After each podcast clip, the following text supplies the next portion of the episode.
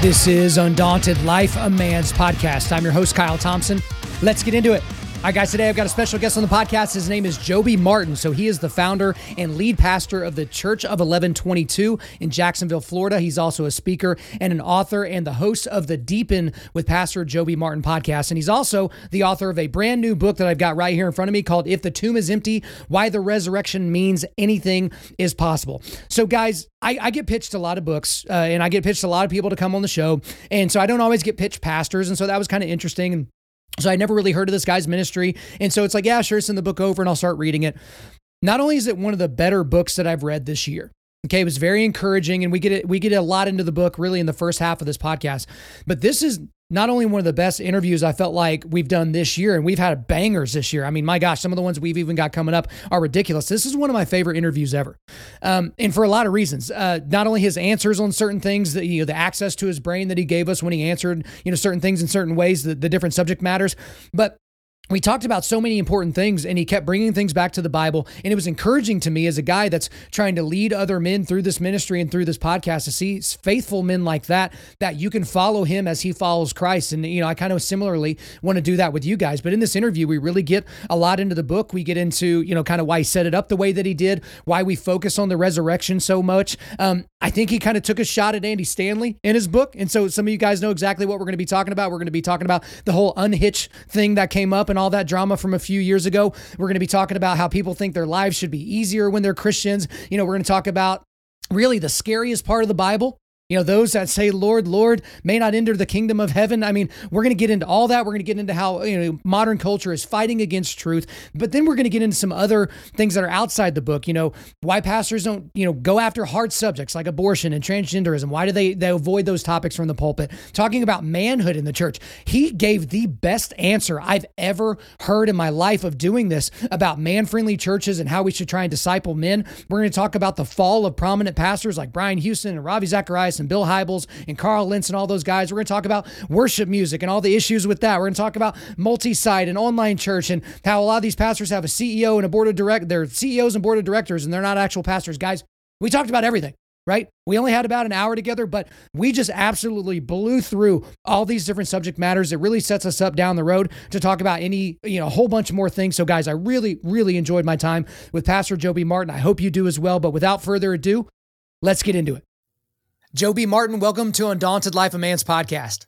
Man, it's my pleasure to be here. So, you have a kind of interesting story about how you found yourself in vocational ministry, which I feel like everyone that's in vocational ministry, like being a professional Christian, has an interesting story of how they got there, but also how you started your church down there in Jacksonville, Florida. The Church of 1122 is interesting as well. So, give us the Spark Notes version as a way of introduction for how you got into vocational ministry and how that ended up in 2012 with you launching the Church of 1122. Yeah, man. Um, well, I I grew up in the South, but I did not grow up at church. Just maybe like Christmas and and thanks. I mean, Christmas and Easter, maybe. And found myself in a little trouble. And my football coach uh, worked out a deal with the powers that be that I would cut grass at this little denominational Baptist retreat center. And so one night there, the counselors reenacted reenacted the crucifixion of Christ and even though I would have said I was a Christian, I had never surrendered my life to Christ. And that's the night that I believe when Christ died on the cross, it counted for me. Several years later, I find myself on staff there, cutting grass and stuff like that. And uh, one night during the worship experience, when our guy was up there singing, I Am a C, Do you remember that one? Yeah, of course.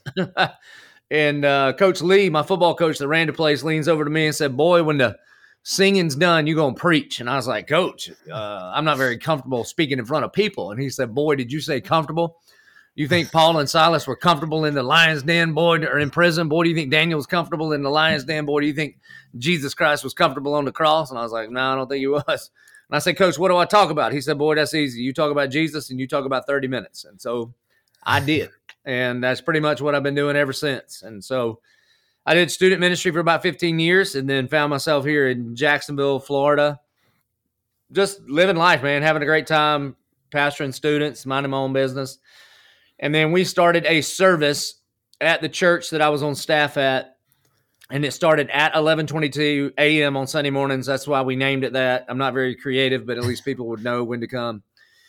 And then you fast forward about a year later, and that service had grown to maybe five or six services and outgrown the church. And so my pastor said, Why don't you plant a church? And so in September of 2012, we planted the Church of 1122 right here in Jacksonville.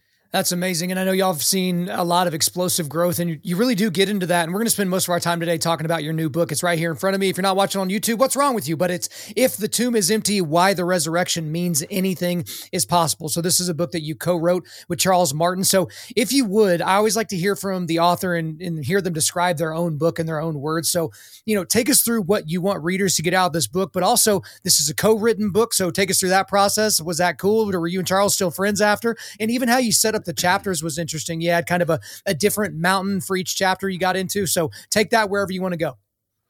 Yeah, man. Uh, like you said, we planted the church. It grew real fast. All the people that are in that kind of evangelical world started hounding me to write a book.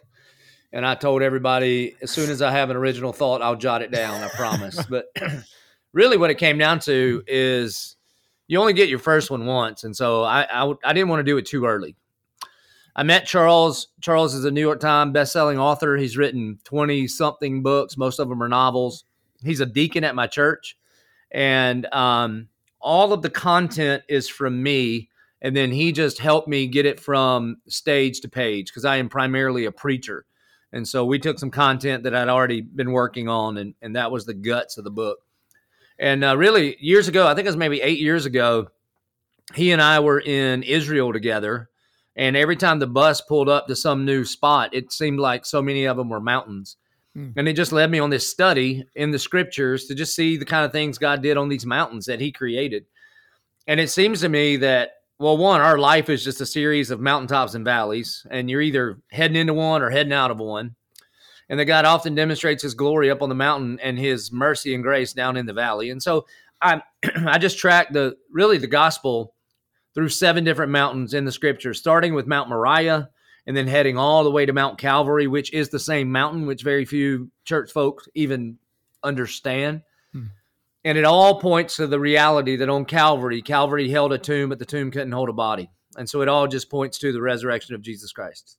Uh, I got to say, it was very interested in how it was set up because I didn't know that either, that those two mountains were the same mountain. And so it's like, that for me, I was like, wait a minute, like that's such a big idea to talk through. Why isn't this just as well known as, you know, the two of every animal on a big old boat back in the day? Like that should be really, really well known. But I want to get into a lot of quotes from this book and kind of tee you up to talk a little bit more about it. But right from the prologue, you're already spitting fire. So I want to read this quote to you. The answer tells a lot about you and what you believe. So let me press you. This is a gut check. Do you live every day of your life as if the tomb is empty or as though Jesus is still hanging on that cross? Think before you answer. Now, you did invite us throughout the writing of this book to pause a little bit, and maybe that was kind of some of the poetic license that Charles took with some of the content as well. But why is that question specifically so important? Because I know there are a lot of people, maybe more so like in the Catholic faith, they, they think more about the crucifixion. You see that a lot more in kind of their artistic expression of Christ and Calvary and all those different things. But why is that specific gut check question so important from the very beginning?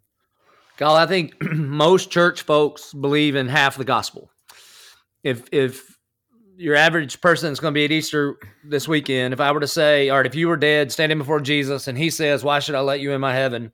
Most people would say, Because I believe you died on the cross to forgive me of my sins, which is true. But that's not the end of the story. The end is that he went through death and was resurrected from the grave. And if you stop at the cross and you only believe that Jesus wiped your slate clean, then implicitly that means then you better get to work to fill your slate in right this time. You see, we don't need a second chance. If you had a second chance at life, you would just screw up again. What we need is a brand new life. It would be like if we went if if we were in debt over our heads and we went to a banker and said, "Hey man, there's no way in my lifetime I can pay this back. I don't know what to do." And he said, "Well, don't worry about it. I'm gracious. I'm going to forgive you of your debt." Well, it would be gracious and you would be grateful, but when you left the bank, your condition is you would be broke and you would have to get to work. That is not the gospel. No. The gospel is, in the bank analogy, that the banker said, Not only am I going to forgive you of my debt, but I'm going to adopt you as my very own and give you access to everything that I have. And so the full gospel is not G- Jesus not only died for our sins, but when he resurrected from the grave, that we are imputed with his righteousness. The Bible says this is love, not that we love God, but God loved us and sent his son as the propitiation for our sin. That word propitiation means a payment that satisfies the law of God, the justice of God, the wrath of God, which means this, bro if you are in Christ, if Christ is the payment that satisfies, God cannot be dissatisfied in you. And a lot of us live as if God is still pretty frustrated with us because we don't believe the full gospel. And if the tomb is empty, then we, like Christ, who is the prototype or the prototype, the firstborn from among the dead, that we should be walking in that same kind of power in life that he did. I think that's going to really dovetail nicely with some stuff we're going to get into later. But I do want to go ahead and kind of go chapter by chapter with some big stuff from each. So in chapter one, we're talking about Mount Moriah here. So there's a couple of quotes I want to read because I think this is a reflection of the sickness that we have within Christendom right now. So the first quote is this But this isn't how this goes. I just got saved. Life's supposed to be better. I mean, I met Jesus. Isn't everything going to be better now? And then a little bit later in chapter one, you say this In our culture today, there is a version of church that claims to be Christianity when it's not. Flip through the channels and you can find somebody selling a gospel that says if you love God, then he owes you health, wealth, and happiness. It's called the prosperity gospel. And the problem with it historically is what we call the Bible. And then a little bit later, you say his focus is on his glory. I got to say, I did chuckle out loud. So, you know, sitting in my office by myself whenever he said the problem with that is the Bible. But yeah. this is a big thing, a big problem that I have, Joby, is a lot of people think God is about them. Like God's about me. No, no, he's for you, but he's not about you. God is about himself. God is about his own glory, but also it's this internal dialogue that we have with ourselves and this internal looking like, if God loves me, everything should just be squared away. And it's like, are you reading the New Testament? Like, if you get what you deserve, you're crucified upside down. Like, think about the guys that were closest to Jesus. They didn't leave the lead these nice, cushy lives until they finally died quietly in their sleep. Why is that such a problem for modern Christians? Uh, because we worship at the altar of our own comfort and we ask God to come and join us in our own glory instead of surrendering to Him and understand. And look, what you said is absolutely right. God is for you. Anybody that dies for you is for you. He right. demonstrated his love for us in this while we were yet still sinners. Christ died for us. It just ain't all about you, man. It's all about him. And as plain as the text can say it in Genesis, after Abraham has received his promised son, and Isaac is probably 16, 17, 18 years old, something like that, Abraham's probably thinking, well, man, I've been through the tough stuff. And the Bible just says, and God tested Abraham. God would love us enough to discomfort and discombobulate our entire life, to strip everything away from us that is idolatrous to us, so that we would know that He is the one and the only one that can satisfy. I think that's a great through point of your entire book. And there's a lot of gut checks in your book. It sounds like that's who you are as a person, which I appreciate because I'm like the gut check mm-hmm. guy. I'm always calling people to the carpet. So let's go and get into chapter two, where we're talking about Mount Sinai. So let me read this quote here. You and I cannot rightfully, sorry, rightly and fully know Jesus if we don't rightly and fully know the backdrop of the Old Testament out of which Jesus steps. Hence, the law. So, uh, you know, earlier on in the book, you talk about Paul in his first letter to the church in Corinth, and you, you quoted 1 Corinthians 15, 14. If Christ has not been raised, then our preaching is in vain and your faith is in vain. Now, this all kind of goes back, and the first thing I thought of, and I wrote it in the margins, was the unhitch controversy that surrounded Andy Stanley. So back in 2018, you know, he's doing the series called Aftermath, and in part three called Not Difficult, he talked about how we should unhitch the New Testament from the Old Testament. What he was meaning is, is the resurrection is a center point for a Christian's faith, not the Old Testament. We can get to right. Noah, we can get to all these other things. It made sense, but he was destroyed for that, in in a lot of ways, rightfully so. But then later on in chapter two, you say this little quote, and it just kind of stuck out to me. It said, May we never unhitch, unhitch from the Old Testament. So, Joby, is that shots fired? Were you taking a little shot at Andy Stanley there? Because either it's just the biggest coincidence in the world that you used the word unhitch, or you have something to say about it. So give it to me. First of all, I would say uh, I've met Andy several times. It's not like we're good buddies or anything. I have mad respect for the guy. His church has been unbelievably gracious to our church because we got big real fast and had to figure out how to do all the things. Mm-hmm. And North Point has been awesome to us. Okay, and um, if I were really, if we were buddies and I could call him on the phone, I'd say, "Hey, man, you want to re-explain that unhitched thing because I don't think you mean what you think you mean, or you that." Yeah, it didn't come off the way you meant it to. No, man. I mean, for sure, the centerpiece of our faith is not the temple; it is the empty tomb. I mean, it's what the whole book is. We don't have faith right. in faith, and we don't have faith in our religious practices somehow make us clean. That's not how it works. All right, it's the resurrected Christ and His imputed righteousness righteousness to us that make us clean.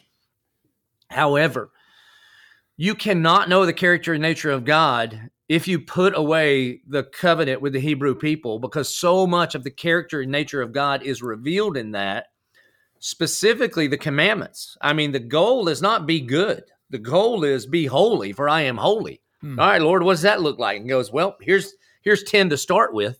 And then ultimately, what we do when we when we hold up the the map and the mirror of the Ten Commandments is we realize we got a big problem, bro, because we are not holy. This is not just God that is kind of desires a relationship with you out of nowhere. This is a holy and perfect God, and we need someone to do for us what we cannot do for ourselves. And I don't think you could rightly understand, like Romans chapter 3, for by works of the law, no one will be justified in his own works if you don't understand the entire Old Testament and what you're being justified from. So may we not unhitch. I don't know if it's a shot, but it's I, I, would, like to be clear that we shall not unhitch, that the New Testament is the fulfillment of everything pointed to in the Old, that Jesus is the fulfillment of every promise, every prophecy, and every precept of the Old Covenant. Yeah, and he actually did a debate show against uh, Jeff Durbin a, a couple of months after that, and Jeff Durbin kind of kind of destroyed him. It, it, was an embarrassing performance for Andy because for me, like this is how I would have explained it, and then I'll see if this makes sense to you. I've talked to people that are somewhere between atheist and agnostic, and I use the resurrection as the starting point, not the beginning and the end, but the starting point to say, like, look, I know Jonah and the whale doesn't make sense. I know the the you know six days or seven literal days of, of creation and you know six and then resting on the seventh day. I know that doesn't really make sense in our modern parlance. Let's start with if this guy was raised from the dead, because if he was, we need to explore the rest of it. If he wasn't, don't worry about it. Go figure something out. Make up your own religion. I feel like that would have been a better place to start. You know what I mean? Yeah, and I and the way I've heard Andy describe it before sounded more like what you just said.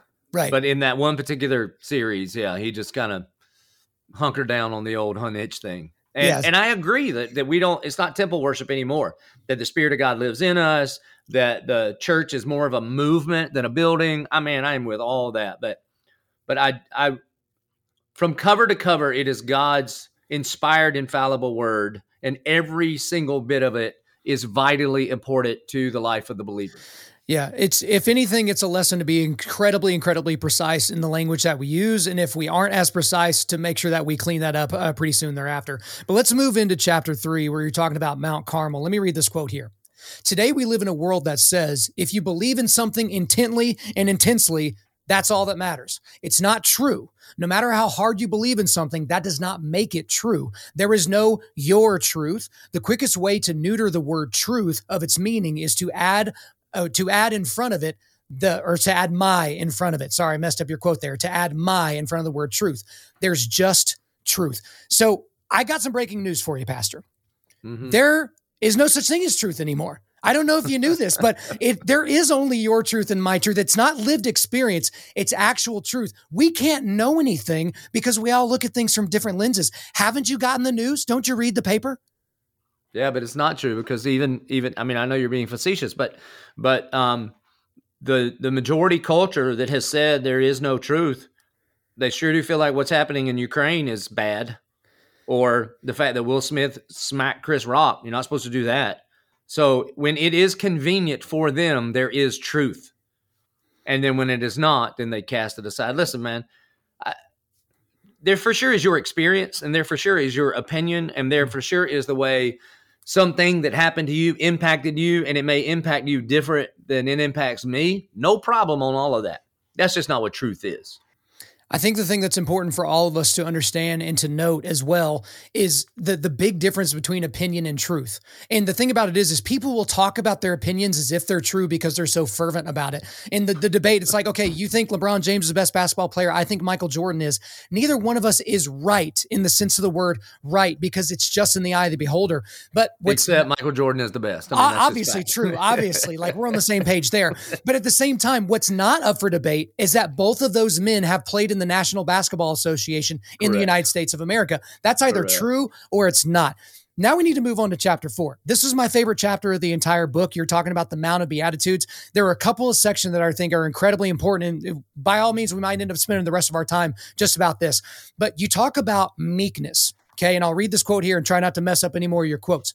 Our problem is that we don't understand what the word means. It rhymes with weak and it's usually used in the phrase meek and mild, so we don't understand it. But the word meek in the Greek means a bit bridled horse. It doesn't mean weak at all, it means guided strength.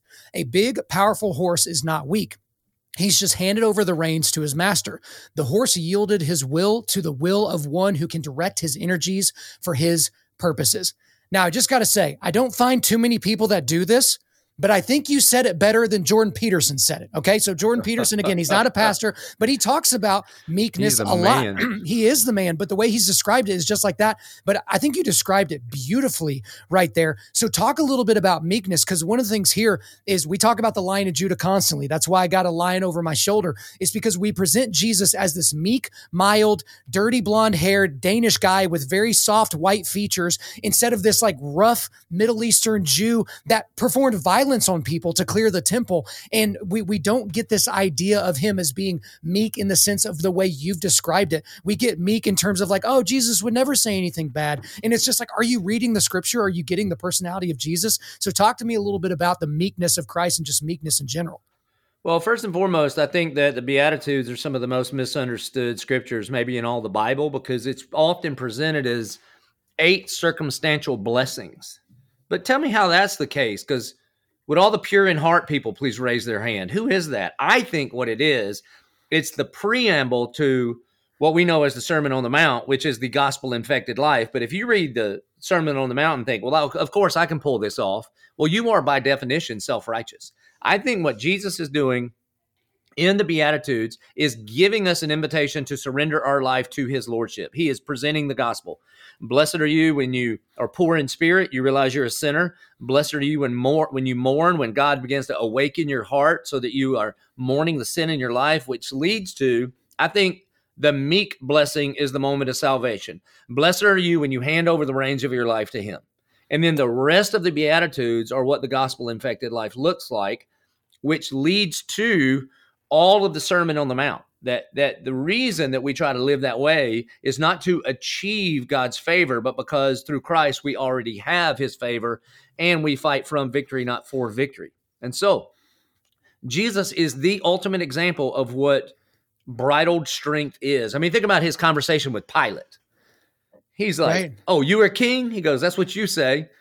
And then Jesus is like, bro, I could stop this right now. You're, you're not taking anything from me. Angel armies could be here before you breathe your next breath, bro. And you are just a greasy spot here on this throne. You understand? I mean, anybody that thinks Jesus is is kind of the Jesus portrayed in the children's book, they have not read the New Testament. He says things like, hey, man, you got a lust problem? How about gouge your eye out and cut your hand off? That's pretty intense. He looks at religious people and says, Man, you are nothing but a shell of, of a human. You are a whitewashed tomb. You are a you're crooked as a snake. I mean, bro, that's the equivalent of just like, you know, cussing somebody out. He didn't say cuss words, but you know what I mean. No, I in our modern parlance and our modern way of thinking of things, just think about what you would have to say in 2020 or 2022, forget what year it is. What would you have to say now to make someone want to kill you? Because Jesus did that all the time. He said right. things that made people so mad they wanted to kill him. And I think there an important book that kind of helped open this up for me is Beautiful Outlaw by John Eldredge, because the entire book is about the personality of Jesus. Because I was just as guilty as anybody else of reading through the New Testament as if Jesus was this robot that said these really cool things back in the day, where it was just like, no, I'm sure he was sarcastic. He was biting. Bro. He was playful. Dude, he told the religious leaders in John chapter 8 that they're they said they said we've never been captive. We are the sons of Abraham. And he says, Your father is the devil. I mean, bro, Yeah. that I mean, these are the these are the religious leaders with the you know they're in charge. They memorized the Bible. They ran Sunday school, and he goes, "Your daddy is the devil." That's the kind of things Jesus said. Yeah, and so that is not uh, to anyone listening to this because I know we got a lot of rough dudes that listen to this. That is not your uh, license to be a dick to everybody. That's not your No. license to, to be rude to anyone. But it's like righteous anger and righteous aggression. That's something that I think we should practice, which goes back to meekness. But there's another quote in another section of this book which it it's haunted me almost, and it's and it'll make sense here in a second. So let me read the quote to you. Look how Jesus ends the sermon. And if you take your Bible seriously, these verses will freak you out. He says, Not everyone who says to me, Lord, Lord, will enter the kingdom of heaven, but one who does the will of my Father who is in heaven. When Jesus speaks this, there are a lot of people on the mountain, and he's issuing a warning. Listen, man, wake up. There's going to be a bunch of surprised church people who don't get into heaven. Then he says to them, On that day, many will say to me, Lord, Lord, did we not prophesy in your name and cast out demons in your name and do many mighty works in your name? So, Pastor, that is the scariest part of the entire Bible. There are scary verses. There are scary things about God's power that's described in the scriptures. That is the scariest part of the entire Bible for somebody that goes to church and for good reason. But in light of that, what about things like Acts 2:21? And it shall come to pass that everyone who calls upon the name of the Lord shall be saved. It, it really goes into the question of how can we become saved? How do we know for sure that we are saved? Because if you talk to Calvinists, which I've got a lot of buddies that are Calvinists, it's like if you're not elect, good luck to you. And it's it's kind of that's kind of how they describe it to where it's just like, Sure. wait a minute, help me bridge this gap. How can we be saved? So lead me there. Tell me. Surrender your life to the Lordship of Christ, you'll be saved. See, the difference between Acts 2 and what Jesus says at the end of the Sermon on the Mount, it's just in one word. He says, because in Acts 2 it says, whoever calls on the name of the Lord will be saved. Same thing, Romans 10 13, whoever calls on the name of the Lord will be hmm. saved. But Jesus says in this warning, whoever says, Lord, Lord, will not enter the kingdom of heaven. There's a difference between just like saying a thing with your mouth, but when you say it in his name, that means that you are surrendering to the character and nature of who he is. What it comes down to with the name talk is this do you know him? That's it. That's how that's how it ends in Matthew chapter 25. Depart from me, for I never knew you. And the way that we know that the people at the end of the Sermon on the Mount did not trust in the finished work of Christ on the cross is because what they said when he says you're not coming to heaven is they immediately showed them their religious resume. They did not say, no, no, no, but I put my faith and trust in you. This is how we know that the Beatitudes is an invitation into the gospel because that sermon ends, begins, and ends with the same thing. It ends with the gospel and begins and ends with the gospel. And the gospel is not God is good, you're bad, try harder, good luck getting into heaven. The gospel is that God made him who was without sin to be sin for us, that we would be made the righteousness of God. So, how do you get saved? First and foremost, you admit it. I'm a sinner that needs a Savior. The second is you believe, trust, pisteuo is the Greek word, that when Jesus died on the cross, somehow that counted for me. And then the Bible says, confess him as Lord. And Lord means, like, like the word meek, I'm turning over the reins of my life to you. You're the boss of me. I'm not the boss of me anymore. So yeah, there are going to be some surprise people. Well, talk to me a little bit more like that, like putting faith in it, putting trust in, because this is where it gets granular. And this, again, this is where I think Calvinist folks have a hard time explaining this to people in any way. Cause it's like, yeah, great. You, you understand all the theology. That's wonderful. But what, what does that mean for me? What do I do? Because a, a normal Christian, well, I put it in kind of in the frame of a Muslim. A Muslim, when they die, unless they die via jihad, they have no idea if they're going to heaven or not because their good deeds need to outweigh their bad deeds. So how about how about this? A Christian could walk around being very very confused about have I trusted in Christ more than I've not? Because I've leaned on my own understanding a lot and I've made a lot of decisions on my own that I feel like are within the will of God, but I didn't just say, "Hey God, do it." I forgot to pray before I made that decision. You see how this kind of works itself out in, in real life? Again, kind of break it down for those understanding where that that's just too theological, just doesn't make enough sense for them. So the word that you're talking about in the Bible would be the word justified. And justified is a legal term, and justified is a thing that happens in a moment in time. And justified means though I am guilty, I am proclaimed innocent. Um, this is not a complete definition, but it's a decent enough way to remember it. It's because of what Christ has done for me, it's just as if I'd never sinned. And ultimately, it's this all sin must be paid for. You got two options. Are you going to pay or are you going to take the substitutionary payment? Payment and atonement mean the same thing in the Bible. And so, in order, the Bible says that the wages of sin is death. So you can self atone. God is a holy and just God. Any sin against an almighty, ever loving God requires an everlasting punishment. And you can do that with an eternal separation from Him. Or you can take the substitutionary atonement and believe or trust that when He died on the cross, somehow that counted for me. The illustration I use in the book is when I was a kid learning how to swim, my dad would put me on the diving board. He would get in the deep end and he would say, All right, buddy, come on and jump. All right. The Greek word is pisteuo. That's what we translate it believe. I kind of hate that we translate it believe because yeah. there's a difference between believing in and believing that. While standing on the diving board, I believe that that's my dad. Looks like him, sounds like him. I recognize him. He's got the Marlboro light hanging out his lip while swimming in the deep end. Okay, that's my dad. But at that point, I'm still holding my life up. I'm still trusting in me on top of that diving board. And I know that if I were to jump in that water and he lets me go, I'm going to drown because I don't know how to swim yet. But the question is, do I believe, do I trust that he is who he says he is and he's going to keep his promise, that I can trust him to hold up my life? The moment I step off of that diving board into his arms, that's what the Bible means when it says pisteuo. So that happened for me when I was a teenager at that camp. Not that I had everything figured out, not that I lived a perfect life since then, not that I even knew theologically what was happening. I just believed one, I knew I was a sinner. Two, I believed when Jesus says it is finished or tetelestai on the cross, somehow that counted for me. And I was putting my trust in that and not me. You do that, nothing can snatch you out of the hand of God. Now, all of your struggles, we talk about this at the Mountain of Temptation. Your heart is changed immediately and justified, but you still got the same brain, man. got the same mind. You still have the same birth order, the same Enneagram number if you're into that, whatever it is.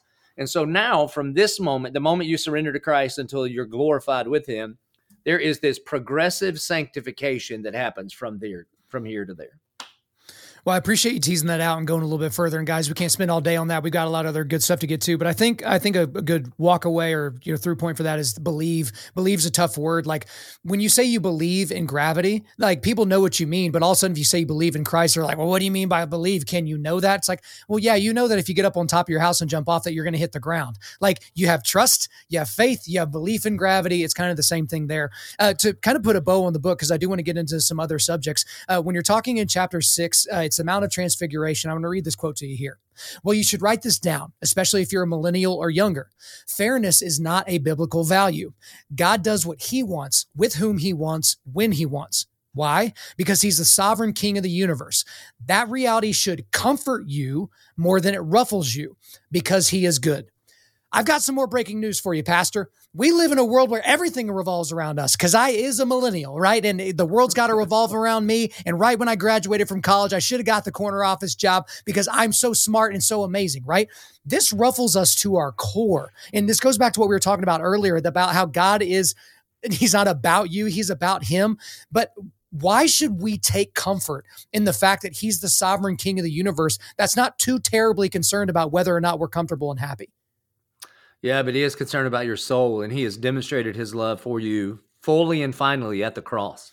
So, which means your circumstances don't tell you who you are anymore. Because what often happens, bro, is the devil tries to define you by your scars.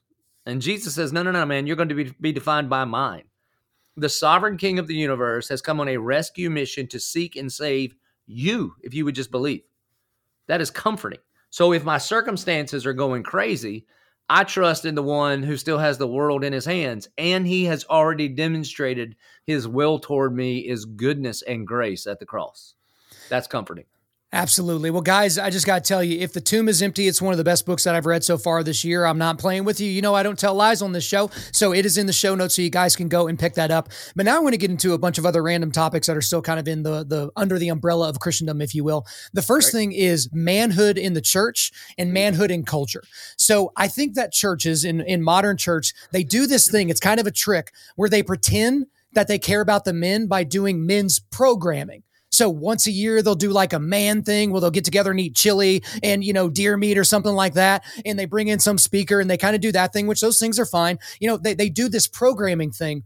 But for the other days of the year, the church is not man friendly whenever they're singing the songs, whenever they're listening to the pastor, whenever they're doing things, it's as if the church is communicating to them, hey, this isn't for you. We didn't have you in mind when we did this. We just assumed you would show up and just deal with it. The majority of Christian books are consumed by women. The overwhelming majority of Christian music is consumed by women. And so I think that's created an issue. And here we are in this point in culture where we can't even tell you what a man is. We can't even tell you what a woman is. And we can say, depending upon what you ate that morning, you might think you're the other thing. And so talk in general about yourself because here you are, you got a bunch of Dan animals behind you. You kind of, you know, check some of the typical man boxes, but talk to me about manhood in the church and in culture. Yeah, man, you're right. I mean, from the empty tomb until today, women have been holding it down in the church, you know? Um, and I think for a long time, this is going to get me in, would get me in a ton of trouble depending on the circles, but I've told our church for a long time, man, that church is like a shirt. You realize this? Church is like a shirt. Um, I can put on my shirt, I look fine. My wife can put on my shirt, she looks great. All right. My wife can put on a blouse, she looks fine. I put on a blouse, something's weird. Yeah, right. The church has been like a blouse for the last hundred years. It is. It only fits women. So here at eleven twenty two, we're a movement for all people. But let me tell you, bro, I I don't target men. I disciple men. That's the difference. Chili ain't ever done anything. I'm pro chili, man. I I kill deer all the time. I last time I bought red meat, I have no idea when that is. So I do all the things. I'm I'm a redneck. I hunt. I fish. I got more guns than I have fingers. I got one on me right now. I drive a four wheel drive truck. I like college football. None of that makes me a man. It makes me awesome, but it does not make me a man. According to the Bible, well, first of all, I will tell you this an attack on gender is an attack on the character and nature of God. Make no bones about it, man. We're not just talking about legalities and trying to make people feel comfortable or whatever, bro. This, an attack on gender is an attack on the character and nature of God. Male and female, He created them so that we could both image Him rightly. And so, um, man, we disciple men. I mean, it's what we do here at this church. And you can't stand up and act like men until you first and foremost bend your knee to the God man, Jesus Christ. And in creation, you see that God gave every single man a woman to love, a will to obey, and work to enjoy. And then the enemy comes along and twists all three of those things. And so typically the response is one of two extremes, and both of them are bad. One is you get into this like machismo where you beat your chest and you just try to outdrink people or out arm wrestle or whatever, you know, prove yourself that you're a man by what you consume. And dude, men don't take, men give, men serve, right? Or you go really the way of the church and you just feminize everybody. And and part of the reason the church has failed with men for so long is they ask men to be women. Just come in here, sit down, be quiet, be nice, put on a robe, get in groups, talk about your feelings. Well, I'm not doing that either, man. It's partly why we planted this church because you do not have to check your testicles at the door to follow after Jesus. In fact, you can't rightly follow after Jesus as a man if you do check him at the door. That you got to grow a pair, stand up and act like a man, and be the man that God has called us to be. But the reason God has given us strength, the reason God has called us to be men, is to be prophet, to be priest, to be servant king, to be provider and protector for those that he has put around us. That's what Christ has called men to do. Well, Joby, I just got to tell you, I'm not one to blow smoke. That may have been one of my favorite answers in the history of this podcast. We've been doing this thing since 2017, and just the blouse comment is probably worth the price of admission for those that are still listening to the show. We really, really appreciate that sentiment. But I think it dovetails into the very next thing because you talked about how you go after the men, how you work to disciple them. Part of it is because I think men are worried about what they consider to be real issues that are happening in the world today. You know, think of the hard subjects. So uh, maybe it's abortion or Black Lives Matter or just race in general in America, transgenderism, you know, the attack on gender, the LGBTQ revolution, fundamentalist Islam, all these different things. And pastors seemingly don't want to touch these things at all. And I and I use this phrase specifically. They hide behind the gospel. And what I mean by that is they just want to teach the, the Bible and exegete and all those things that we all need. And yet, whenever you leave, you don't know how to apply what you just heard to the next school board meeting or to your child that was just exposed to pornography or to your kid that comes home and says, Hey, Johnny says he's Jane now. What do I do with that? I'm eight years old. And so why aren't pastors, aside from the fact that a lot of them are just cowards in general, why won't a lot of pastors touch these hot button issues that we could glorify God if we were to you know, operate inside of them. Think of the abortion thing. What is more, you know, tangible to the word of God than the Imago Dei written on the hands or written on, you know, the souls of all these people? Help me. Yeah, one of the things I would say is that the further away you are from anything, the simpler the solution seems. And a bunch of us that sit in my seat took a beating over the last few years. And it's uh, I've been in ministry for almost 30 years, and the last two were the toughest ever. Because what we found, man, first of all, none of us had led through anything like this. Hmm. There's the the the racial unrest, the pandemic, the political unrest, the LGBTQ plus movement that seems to be has so much momentum. Okay, so you got all these things going on. Then we're isolated, sitting in our homes by ourselves all the time. And um, if every day you turn on the news and the next city is burning down, then all of a sudden these people that were that were fans and followers of what you were doing as a leader, all of a sudden are firing off just some of the meanest things you've ever heard, right? Mm. And what I found, bro, is no matter what you do as a leader, it's all three little bears, bro. For some people, it's not enough. For some people, it's too much. And for some people, it's just right. So, Kyle, back to back emails. I got one email that says, Pastor Joby, I'm leaving the church because all you do is talk about race. The literally the next email says, I'm leaving the church because we haven't even mentioned race. And I'm like, well, there you go, man. so you could ask those two people and even though I'm trying to rightly divide the word of God and can like contend for the gospel and hold on to, you know, to mm-hmm. figure out what's going on in the culture, a lot of it's just in the ear of of the hearer. And so you got to teach the full counsel, man. Um, I would highly encourage you to walk through books like First Corinthians because it was a train wreck. And Paul, what Paul is doing is Paul is putting feet to the gospel and saying, this is what the gospel implications are in your life in regards to what's happening in your culture right now.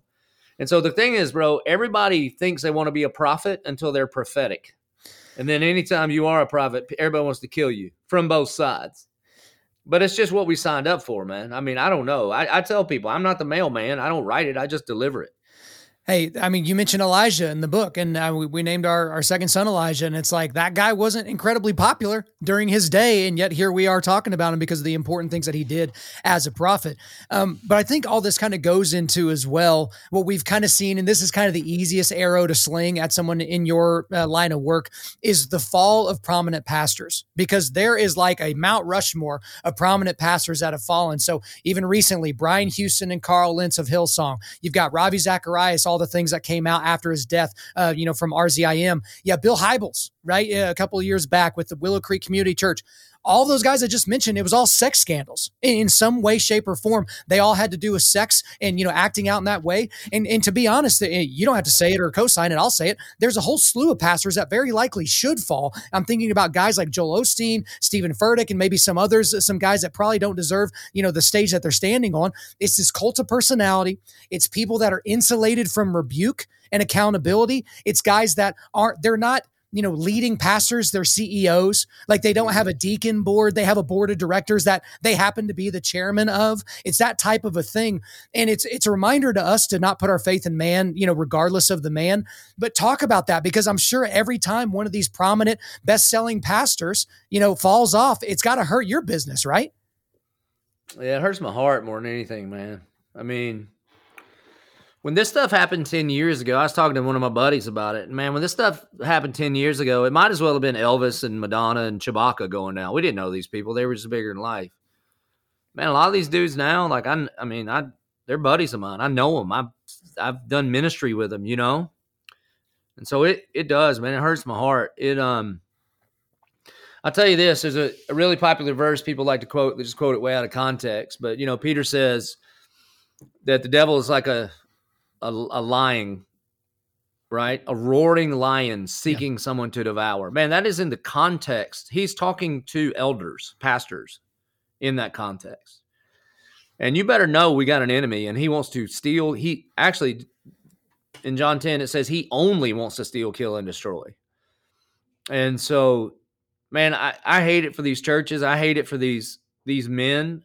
I'd, li- I'd like to believe that, that that was not their intention when they started out, you know um, but you, if you don't think you are at war, then it's already over. Man, I was, I was reading the Gulag Archipelago by Alexander Solzhenitsyn, and one, he's got this line in there when he's talking about how everybody was getting scooped up by the by the Russian police and nobody was doing anything about it. He said this. He says, he says when it, when it comes to a fight, the individual who has pre-decided that violence is a necessary part of the altercation always wins.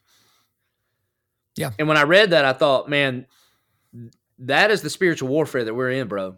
There's a whole bunch of Christians that don't realize that violence is going to happen against you from the enemy. And if you're not prepared to be violent, dude, you're already taken out. And so you, you mentioned um, the way some of these guys are set up. That was a big part of the problem. Um, when we planted this church in 2012, I put together an elder board of local elders.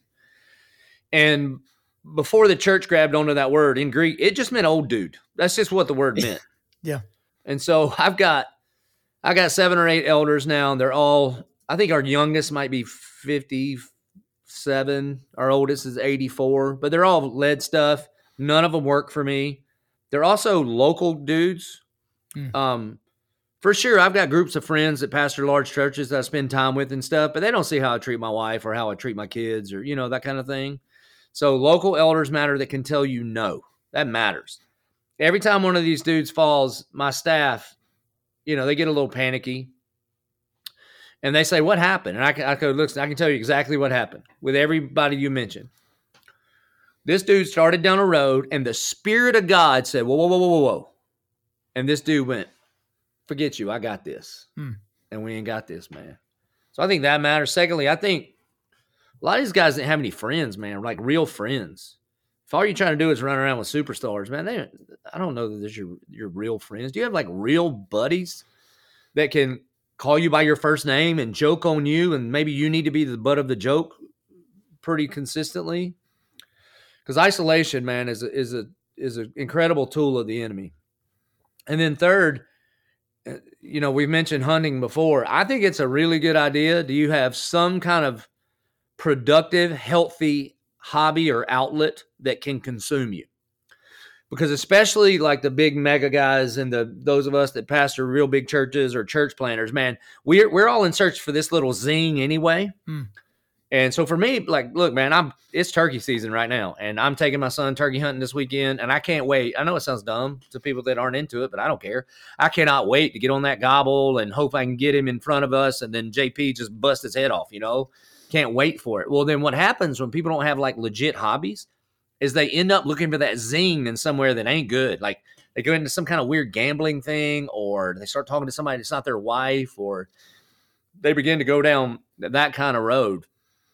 And um, but yeah, man, my heart breaks for really those those churches, man, those sheep without a shepherd that um they get all tangled up. I mean, Paul says this. Paul says in 1 Corinthians 11 1, Paul says, Follow me as I follow Christ. I mean, that's a pretty bold statement. It's in yeah. our Bible. I need to be able to rightly say that to my church. Now, you're not putting your faith in me, you're not putting your trust in me, but God has called me to shepherd you. I need to be able to rightly say, if you follow in the path that I'm on, it's going to lead you to Jesus. And there is that kind of trust relationship that people at churches ought to be able to have with their leadership. And when that trust is betrayed, it hurts really, really bad, man. Really bad. So, you know, I pray for those churches. I pray for those people. I mean, I really do. I, I'm not I'm not a big fan of the guy that falls and in a minute he's right back in the pulpit somewhere. You know, I don't think hmm. anybody has a right to be a pastor. I think disqualifications mean you're disqualified. Um, but yeah, dude, it's an epidemic, man. It really is. And of course, I mean, you're a high value target when you're a pastor, because obviously, For if sure. you can fall, everyone can point at you and be like, why should I listen to your God's version of morality? Because look at what your main guy did. But I think part of the reason that that people struggle, and this is even people that are in those churches, is they want to put their trust in somebody, but they're not actually trusting a person. They're trusting a personality. They're trusting a face on a screen. And it's because a lot of churches, and maybe you can kind of speak to this, and it's going to seem like I'm giving you crap, but I know you can handle it. It's this startup you know, mentality that a lot of these guys have that, you know, it's this growth model and it, it creates some issues. And so it's like, okay, uh, our church got too big. So let's go to multi site. You know, I went to the church for over 10 years that started the multi-site revolution and invented church online okay? Like i'm fully aware of, of, all those different things and the value you can get. The problem is is how disconnected you technically are because your pastor doesn't know your name and they they try to get a campus pastor or something like that but it's like they also don't know your name. And then they're like okay well we're going to have these multiple layers and then it turns into a flow chart. It turns into an org chart and you're not actually following the individual person. So it's like hey follow me as i follow christ. They're like which guy, which guy with the fancy haircut and tight pants do I follow this week because I'm losing track? So I know that's a little bit uh, of an underhanded blow on a lot of these guys because just because your church is big does not mean your church is unhealthy. While there are a lot of unhealthy churches that are big, the same could be said about small churches and medium churches. But I do find that there are some issues with that multi site online church model. So tell me if I'm wrong and tell me why. Yeah, man, the Great Commission is quite the great call, right? So my question is, so man, our church is huge. It's we're ten years old. It'll be I don't know. Well, it's Easter. It'll be twenty thousand people here this weekend. We have eight sites. We'll be at eleven by the end of next year. Three of those are in prisons. Mm. Um, we we don't call our online experience a campus for ecclesiological reasons, but I don't want geography to determine who we can disciple. You know, we got people from all over. You know, so a lot of us are trying to figure this out as we go. But dude, the question I always ask is, who would you like for me to kick out? Like, just during this series that we're in right now, we've had over 350 people at least signified a first time decision to follow after Jesus. Which one of those do you want me to say, well, we're too big, you can't come along anymore? Like, hmm. we've never tried to be a big church, man. We're just trying to reach one more because he's the kind that leaves the 99 to go reach the one. And so we do reproduce. We try to reproduce a whole bunch of pastors. I will tell you this: if if you got if you go to a church with a few hundred people, the pastor don't know you, man. How can you know? You know, I mean, everybody. The biggest campfire you can hold, what, fifty people, maybe. Hmm. And even that, I have a hard time hanging out with the people that share my last name and home address. much less spend time with all the people coming to our church. Part of the way we do church we're not trying to say we're the way. We're just trying to be faithful to how God has put us together as a Bible believing, gospel centered church. We do the multi site thing so that we don't build one big giant megaplex with like 20,000 people sitting in it, so that we can partner with our people all over the city of Jacksonville in the neighborhoods that they live in so that they can invite their people to come meet Jesus right where they live. And our campus pastors are way more accessible than I am because they're not doing book podcasts and they don't have to work 25 hours a week writing a sermon. Their primary job is to care for and disciple people. And then in actuality, according to the book of Ephesians, chapter four, my job isn't even to do ministry. My job is to equip the saints for the work of the ministry. So what we're trying to do, because one of the questions I ask this all the time, Kyle, when people want to meet with me, mm-hmm. I, I ask them, oh, do you want me or do you want help? Because I can get you help right now. Yeah. Or but if you want to talk to me, it's actually just because I'm the guy on stage with the face mic. You don't need me, man. I'm the worst counselor on the planet. You don't want me to do marriage counseling. I'm gonna. I'm, it's gonna take me three seconds to tell you, hey, man, you put Jesus in the middle. You love her like he loves you, and Mama, you respect him. All right, I'm done. That's all I got. Mm-hmm. You need an actual. So what we try to do is equip the saints for the work of the ministry, so that people can be discipled. I mean, the crazy thing is, is that is that in our model, we are way more decentralized from a ministry standpoint than the single church with 300 people in it, and everybody goes to the pastor for everything. Like I would ask that pastor. See, I've already decided you don't have to come for me to me for everything. I believe in the priesthood of the believer and the indwelling spirit of God in every believer here. And so I'm not the only disciple maker here. We have an army of disciple makers all over the city. So let me ask you, pastor, why does every, why do you think everybody has to come to you to get what they need? Like who's the one with the ego? And I'm not saying I don't have an ego. I'm just saying I think everybody does. So, and again, man, I'm not knocking the way anybody else wants to try to do church. You see, it's kind of crazy. In the Old Testament, man, worship is really prescriptive. They're like, here's the instruments you use, here's the songs you sing, mm-hmm. here's the words you say. Well, it was to one people group in one place at one time. It was the Israelites in Israel at the temple. This is what you do. Then the New Testament is a movement for all people all around the world.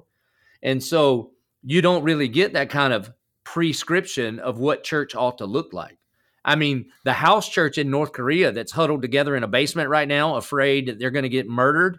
And this thing that we're doing here in Jacksonville, same Jesus, same movement, very different expression. So I'm just really careful to try to to try to require anybody to like fit one particular mold of how God decided to do church. But that's just us. Well, Joby, I appreciate you going into to more detail with that. And along with that, we'll kind of stay in the world of the church world. Um, you've probably heard the expression worship wars at different points because oh. everyone kind of has their their style of worship. And a lot of people will pick their church or leave their church based on the singing and the songs. And, you know, I've heard people have this conversation. Hey, are you a Hillsong person or are you a Bethel person? Or are you more of an elevation kind of a guy?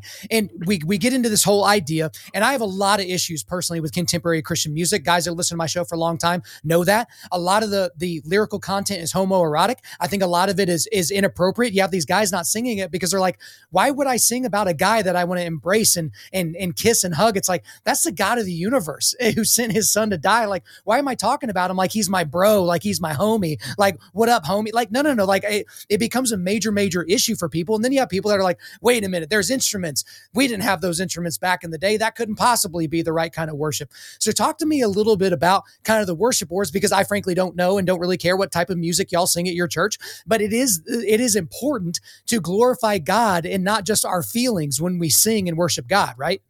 It's interesting. I just like right before this, I was in a meeting with our worship team and a bunch of the new folks on it and stuff. And I love the guys and girls that lead worship here and their hearts towards the Lord. First and foremost, I told them is this: you can't just say things that are wrong. You just can't. So, um, and what's really, boy, this is some thin ice here. Let's go. Come on out. The water's fine. The, well, I, I mean, I'm not trying to throw stones, but the, the most doctrinally sound places typically have like the worst music. I mean, all the play. Look, dude, I'm an Acts 29. It's true. I'm an Acts 29 guy. We're Reformed Bible people. We're into it. You know, people got we got like Spurgeon tattoos and stuff. We're into it. All right. And yet, there's a bunch of places that I would never go to their church, and their music is freaking awesome. I'm just telling you, it is. And I'm a theologian, dude. We so part of what I'll say is this: like, if I were to go home, it's not just about the emotion whatsoever. You got to say stuff that is true. You cannot rightly worship God without right thoughts about God. That matters, man. So if I, I I use this illustration for our church, if I were to go home and if I wrote my wife a love song, and it started out with "I love your beautiful green eyes," she's not gonna like it because she ain't got green eyes. She thinks i am singing about somebody else. So right. if you have things in there that are poetically cute and theologically wrong, you can't do that. Okay. That being said, there is no preferred style. What do you think God likes? Chinese or Spanish better? Bro, it's it's the it's out of the heart of the worshiper, but we have to worship him in spirit and in truth. And in John chapter 4, what Jesus says God is looking for is the worshiper. He says, I am looking, there will come a day when those who worship me will worship me in spirit and in truth. So I think it's a silly thing to put subjective sort of lenses over different styles of music and claim one is better than the other. But all of them should be subjected to to uh, theological scrutiny to make sure that everything we're singing lines up with the Word of God theological scrutiny is the exact way to say it. Because when guys ask me, they're like, "Kyle, you have problems with modern, you know, worship music. So what should I listen to?" I'm like, I'm not going to tell you what type of music you should like because there's a, a new uh, worship group out of Tennessee called the Altar Music. They've got a banjo and a steel guitar and, and a fiddle, and I mean, it just it speaks to the Okie in me, right? But that yeah. may not be your thing. So hip hop might be, your thing. Who Metal, is that? I want to know who that is. The Altar Music. So they just had uh, the conference, the Altar Conference out in Las Vegas. Um, the the lead pastor at this place, yeah, he used to be the lead singer of one of my favorite Christian metal bands of all time called For Today. Super okay. aggressive, super theologically sound, but they literally just released uh, an album. And so I'm glad I'm get, giving them a shout out here uh, because it's just, it's great. Great, talented people, but theologically sound. And I get it. That's what you should be looking for. Don't really care about how many guitars and how many strings are on it. So that's kind of the deal here. But I know we're running a little bit short on time here. So I want to go ahead and skip to the end. I like to do a segment towards the end of the show, and it'll be great with you. It's a lightning round segment called What Would You Say to Someone That Said? And so I'm going to say that, and then I'm going to fill in the blank, and you've got 30 seconds, no matter what I say, to respond to that. So, what would you say to someone that said, You up for it? Yes, sir. All right, let's get into the first one here. What would you say to someone that said, If you lead a Christian congregation, you must have theological and biblical training?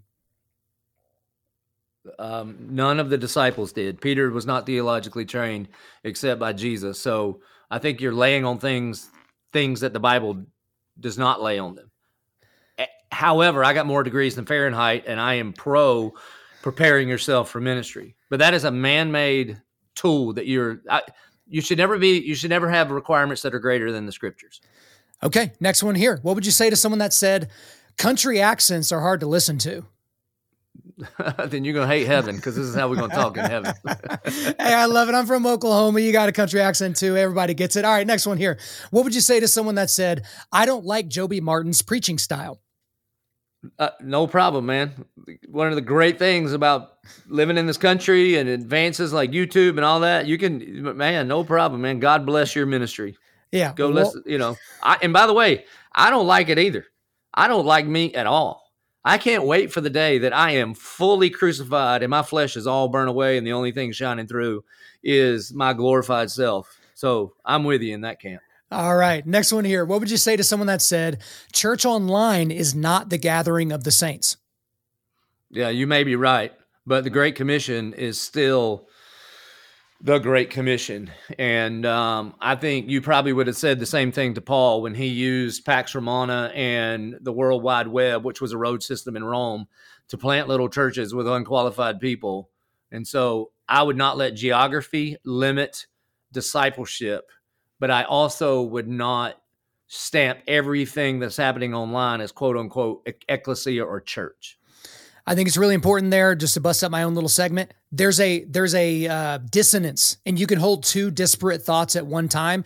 It's not taking both sides. It's not fence straddling. Sometimes there isn't a black or white answer. So I appreciate that. Next there's one. Also, there's also not a monolithic audience, man. There's not like one. So here's what we do with our online experience. We have 1122 online, bro. There's like 300,000 people that watch every sermon. All right, what are we gonna do with these people? Some of them are just supplementing their own church. Praise God. Like I've yeah. got some cousins that are this little country church in South Carolina, and they say they can serve their church better because they kind of supplement it with our music and teaching, you know? Mm. Then there are people that are checking out the whole Jesus thing. Then there are some people that just missed this weekend, but they're able to stay more connected at their church, even though they were on vacation. And then there is this category for whatever reason, right or wrong, nobody's discipling this person. Well, what are we going to do with that person? Tell them good luck? I'm just telling them we'll disciple you and help you get plugged in locally if that's an option. Okay. So I, I think uh, there's there's a multi-layered approach that's not one size fits all. Yeah, there are healthy approaches and then there are just convenient ones. So make sure you're looking out and seeking for the healthy ones. All right, for next sure. one here. What would you say to someone that said, a loving God wouldn't allow people to suffer? Um, I would say he has demonstrated his love at the cross. So you're looking at the wrong. You, if you're looking to your circumstances to determine whether God is love or not, then you are personifying what you think love is, and you want it to be about you and your comfort. All right, just a few more left. You're doing great, Pastor. What would you say to someone that said Catholicism is an apostate religion? I would say, what happened to you? Like, what's going on in there? because uh, you could probably say that about any denomination. And what is true, and I would I would say there are some things in Catholic doctrine um, that needed to and need to be reformed. But there are Catholics that trust in Christ alone, by grace alone, through faith alone, for their salvation. So that I would I would want to be nuanced there. However, to the Catholic, I would want to talk about works based righteousness versus the imputed righteousness of Christ. And that matters a lot. Absolutely. That's where most of the Reformation needed to happen. Okay, I got a couple left for you. What would you say to someone that said the church in America is way too relaxed and quiet on the subject of abortion? Amen. That's all that needs to be said on that, Pastor. Last question of the day. Here we go. What would you say to someone that said, Jesus couldn't possibly save me? I'm way too jacked up. I'd say, who the freak do you think you are? I mean, if you think your sin can somehow outpace the grace of Jesus poured out of the cross, first of all, you need to get over yourself. You cannot out sin the love of God, that He lavishes His love upon anyone that would receive it. And why don't you get over yourself and receive it right now? I certainly appreciate that. But, Pastor, we have gone everywhere in this conversation. I really appreciate you getting into all the subjects that you did. But that is all for me. Is there anything else you want to get off your chest? Nah, man. Thanks. Thanks for what you do. I hope it's a blessing to anybody and everybody listening. All right, Joby Martin, thank you for coming on Undaunted Life, a Man's podcast. There you go, guys. I hope you enjoyed my time with Pastor Joby Martin. But before we let you go, we are going to do a quick resilience boost. At Undaunted Life, our mission is equipping men to push back darkness with content that forges spiritual, mental, and physical resilience. So I've got a couple of links for you today. I've got a link to the Church of 1122's website. So if you want to get to his, you know, sermon content and all the other stuff about the church, you can go there. And I've also got a link to Joby's Instagram. All right, guys, thanks so much for listening to the show. We do appreciate it. Wherever you're listening to this, please subscribe, rate, and leave us a positive five star review. If you want me to come speak live at your event or on your podcast, just shoot me an email to info info at undaunted.life. That's I-N-F-O at undaunted.life. Follow us on Instagram and like us on Facebook and check out our website for everything else, including how to donate to keep more content like this coming your way. Just go to www.undaunted.life. And as always, we want to thank the band August Burns Red for allowing us to use their music for our content. The music on this podcast is their song Cutting the Ties, which is off their 10th anniversary re recording of their album Leveler. The links are in the description. I'm your host, Kyle Thompson. Remember, keep pushing back darkness Keep forging spiritual, mental, and physical resilience. Keep seeking the Lion of Judah.